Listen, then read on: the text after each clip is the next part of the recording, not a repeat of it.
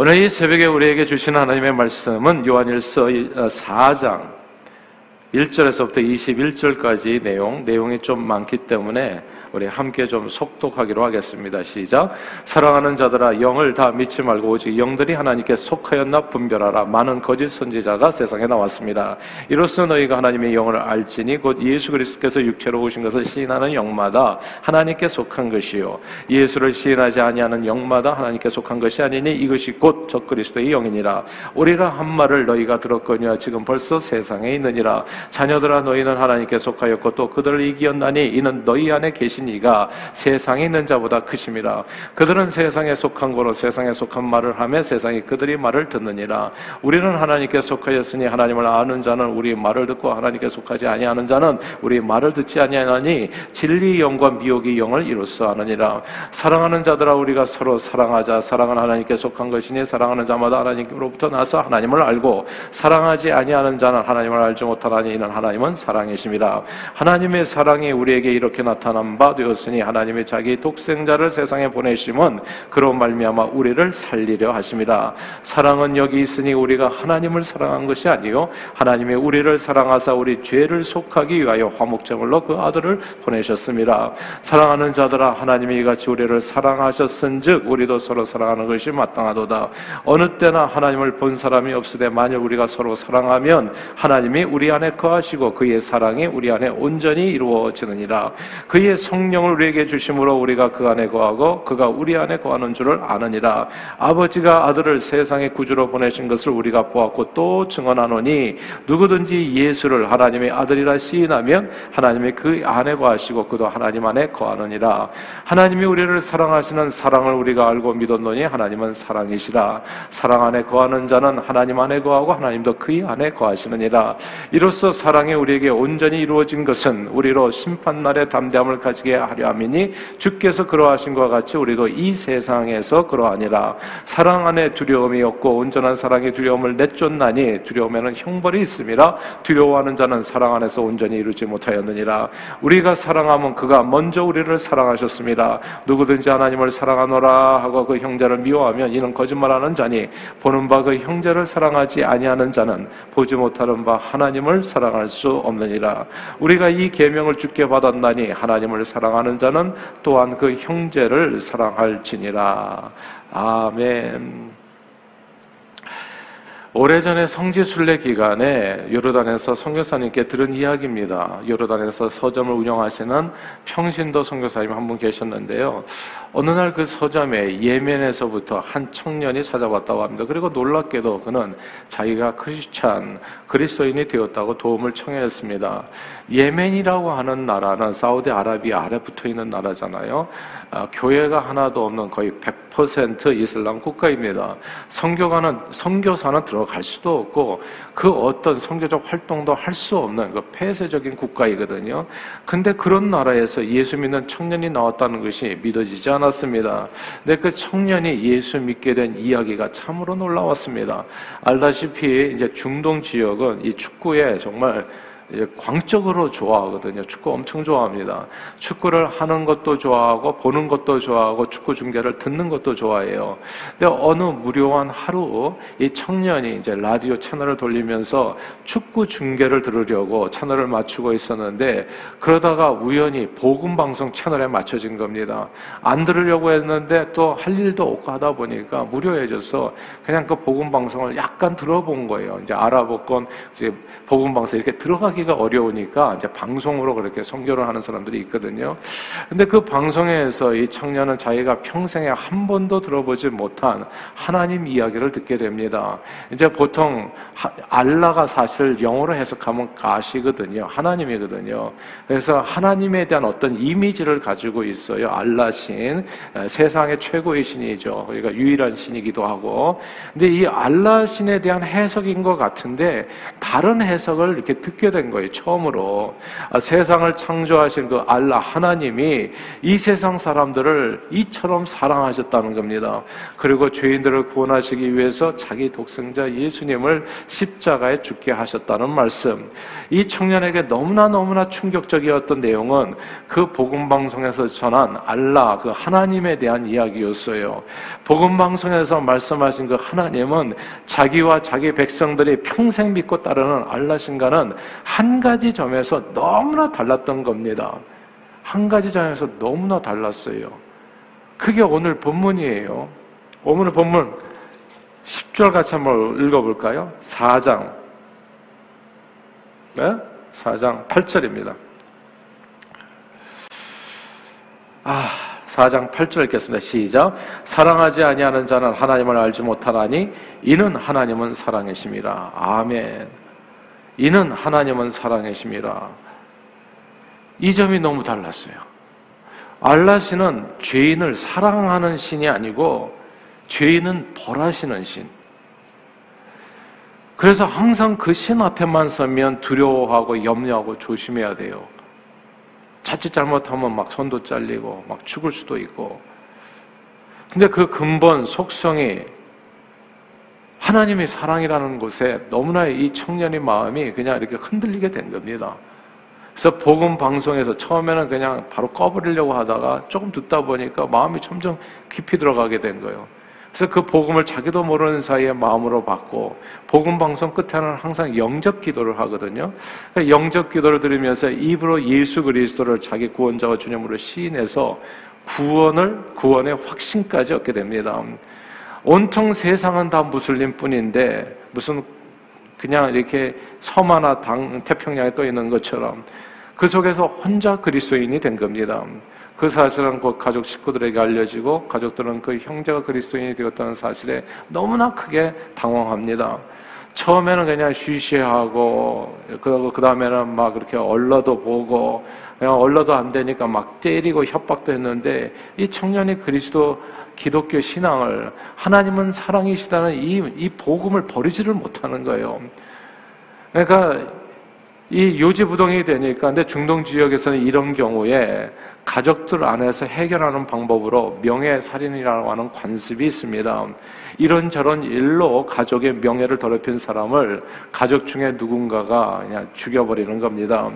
근데 이 사람을 없애지 않으면 가족 전체가 공동체에게 해를 당할 수도 있기 때문에 때로 명예살인은 어쩔 수 없는 선택이 되기도 해요. 아무리 자식을 설득해도 이 말을 듣지 않으니까 이제 예수 귀신이 들렸다 해가지고 이 아들을 결국은 이제 가족 회의에서 이제 명예살인하기로 결정을 하는데, 이 일을 알게 된 엄마가 몰래 자식이 죽는 것을 볼 수가 없어서 밤중에 아이에게 여비를 주어가지고 도망치게 한 겁니다. 그렇게 밤을 도와서 국경을 넘어서 요르단까지 왔는데 아는 사람이 하나도 없잖아요. 그래서 너무나 막막해가지고 주변에 혹시, 그래도 요르단은 좀 자유롭거든요, 다른 다른 지역보다는. 그래서 그곳에서 혹시 크리스찬이 근처에 있는가 했더니 누군가 한인이 운영하는 그 서점을 소개시켜주대. 그 외국인인데 아마 그 사람은 그 저 기독교를 믿는 것 같다. 그래서 그 그렇게 해가지고 물어물어서 그 서점까지 찾아온 청년이었던 겁니다. 한 청년이 보세요. 온통 무슬림 국가에서 목숨을 무릅쓰고 먼 타향까지 온 이유가 오늘 본문에, 오늘 우리가 함께 읽었던 사 장 팔 절 하나님은 사랑이시다 라는 이 말씀 속에 담겨 있습니다. 우리가 믿는 하나님의 사랑의 하나님이라는 사실은 놀라운 진리입니다. 우리 모든 죄인들에게는 더할 수 없이 기쁜 소식, 복음입니다. 그 진리를 알고 믿게 될 때 우리 영은 또 드디어 자유함을 얻게 되죠. 제가 보니까 이건 정말 매일같이 하나님 앞에 감사하면서 살아야 될 것 같아요. 우리는 감사를 너무나 쉽게 잃어버리잖아요. 살다 보면 이런저런 일에 치여서. 그런데 항상 우리의 마음이 이제 우리 보는 눈이랄지, 모든 것이 선한 것을 보고 좋은 것을 보기 시작하면 심령이 기뻐지고 좋아집니다. 사랑의 하나님을 보는 순간에 마음의 기쁨이 넘치게 되고 감사가 넘치게 되고 뭔가 희망을 얻게 돼요. 정말 이 세상을 보고 사람을 볼 때는 항상 낙심할 것밖에 없지만 내 주 하나님 주님을 볼 때는 내 마음에 기쁨이 넘치게 된다. 찬양 가사처럼 항상 주님을 바라보게 될 때 우리 마음에 기쁨이 넘치게 되는 것은 그분이 사랑이시기 때문입니다. 미국에서 살다 보니까 너무나 이런 얘기들이 진부하게 들려서, 그러니까 항상 듣는 얘기다 보니까 우리는 이게 얼마나 엄청난 놀라운 하나님의 선물이요, 하나님의 축복인지를 그냥 좀 잊어버려요. 그러나 딱 오늘 예배가 끝나자마자 한번 여러분 자신도 삼십 초만 생각해 보세요. 하나님은 사랑이시다. 어떤 청년은 그 한마디 말에 너무나 큰 감동이 있어서 그냥 나라를 탈출해버렸어요. 그냥 목숨을 내던졌다고요. 그런 위대한 진리가 하나님이 나 같은 죄인을 사랑하신다는 거예요. 아, 이건 진짜 어마어마한 진리입니다. 이거 하나만 생각해도 만입이 내게 있으면 그 입 따가지고 하나님을 찬양하는 것밖에 없어요. 늘 매일 매 순간 하나님 앞에 감사, 찬양, 영광을 돌리는 것밖에 없습니다. 너무나 고마운 일이죠. 오랫동안 하나님은 가까이 하기엔 너무 두려운 존재였습니다. 노아 홍수 사건 아시잖아요. 소돔과 고모라의 멸망 사건, 그리고 출애굽한 이스라엘 백성들이 잘못하면 막 가차없이 벌하시고 막 땅에 갈라져서 막 사람들 죽고, 그래서 가나안 정복 당시에 벌어진 그 무서운 살상은 하나님이라는 존재를 아주 두렵게 만들었습니다. 그런 두려운 하나님을 믿는 사람들도요, 두려운 하나님을 믿는 사람들은 서로에게 두려운 존재가 되더라고요, 항상. 그래서 다른 사람을 위협하고 겁나게 하고 이제 이런 일들이 벌어지는 거죠. 눈에는 눈, 이에는 이, 가차없이 서로를 대하게 됩니다. 이런 세상에 하나님의 아들 예수 그리스도께서 우리 죄를 속하기 위해서 화목제물로 오셔서 십자가에 죽으셔서, 이 사건은 그 자체로 너무나 너무나 놀라운 일입니다. 하나님께서 죄인들을 벌하시는 것이 아니라, 내가 너희를 심판하러 온 것이 아니라 구원하러 온 것이다, 죄인들을 이처럼 사랑하셔서 자기 하나밖에 없는 아들을, 그 죄인들을 살리기 위해서 십자가에 죽게 하셨다는 이 이야기는 동서고금을 막론하고 예수님이 이 땅에 오셨을 때까지 거의 듣도 보도 못한, 이게 진짜 하나님 이야기였기 때문입니다. 그러나 복음은 우리가 믿는 하나님, 천지를 창조하신 우리 영혼의 진짜 아버지가 바로 하나님은 사랑이시다, 사랑의 하나님이라는 내용입니다. 그러므로 오늘 본문의 십이 절에 이렇게 얘기하잖아요. 사 장 십이 절 읽어볼까요? 십이 절 읽겠습니다. 시작. 어느 때나 하나님을 본 사람이 없으되 만일 우리가 서로 사랑하면 하나님이 우리 안에 거하시고 그의 사랑이 우리 안에 온전히 이루어지느니라. 아멘. 여기서 아무도 하나님을 본 사람이 없지만 우리가 서로 사랑하면 하나님이 우리 안에 거하신다, 이 구절을 주목해야 됩니다. 그 사람 안에 그리스도의 영이 있는지 없는지는 알 도리가 없어요. 외형적으로 교회 다니고 나름 봉사하면서 신앙생활 하는데 정말 겉으로 보면 누가 누군지를 알 수가 없는 거예요. 그러나 하나님이 내 안에, 우리 안에 계시는 결정적인 증거는 서로 사랑입니다. 그리고 사랑은 정말 이 허다한 허물을 덮고, 그러고 사랑한 두려움을 내어쫓습니다. 하나님의 사랑 안에 거하면 늘 담대하게 기쁨과 평안을 누리게 됩니다. 천지를 만드신 하나님께서 나를 이처럼 사랑하신다는데 내게 무슨 불행이 온단 말입니까? 그러니까 정말 해석이 달라져요, 모든 일에 대해서. 그러니까 좋은 일도 감사하지만 안 좋은 일도 또 감사한 일이 되어집니다.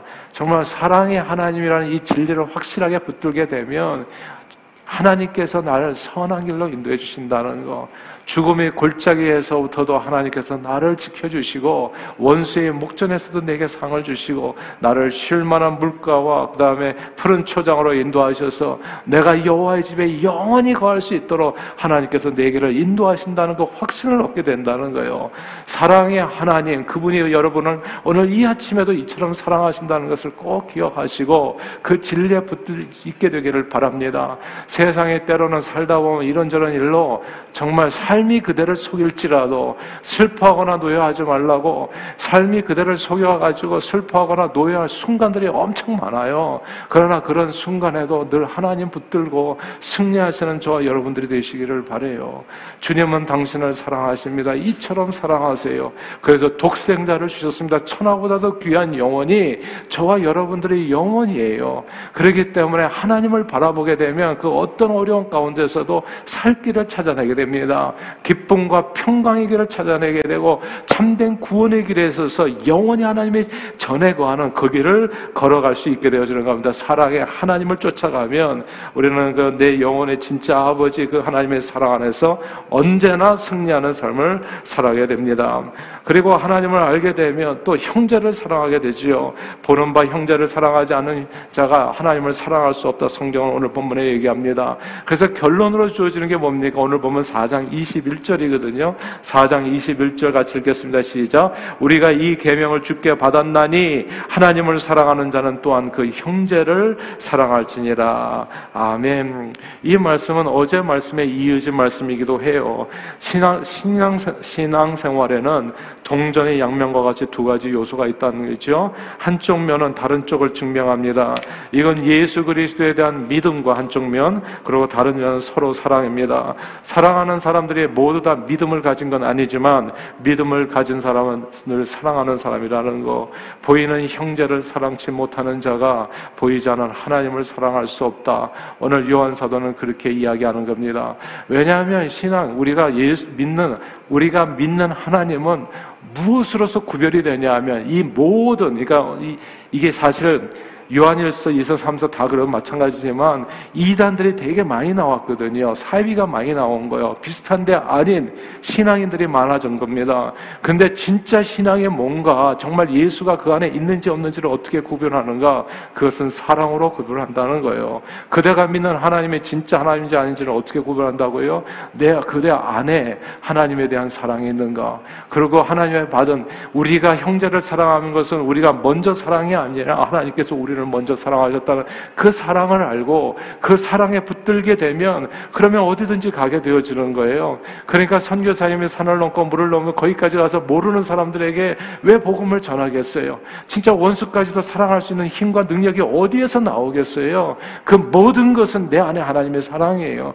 딱 하나만 생각하면 돼요. 예수님께서 나를 어떻게 대하셨는지, 그것 딱 하나, 일만 달란트 같은 엄청난 사랑으로 나를 사랑하셨다는 이거 하나 이해하면은 내 형제, 내 자매, 누군가 나한테 잘못한 일에 대해서 용서하고 사랑하는 게 일도 어려워지지 않는다는 거. 우리가 먼저 사랑한 것이 아니라 하나님이 우리를 먼저 사랑하셨다. 그 사랑 안에 거하면 우리도 역시나 형제를 사랑하는 것이 마땅하니라, 형제 사랑을 이루어지게 된다는 거. 이것이 오늘 이 아침에 우리에게 주시는 요한 사도의 가르침입니다.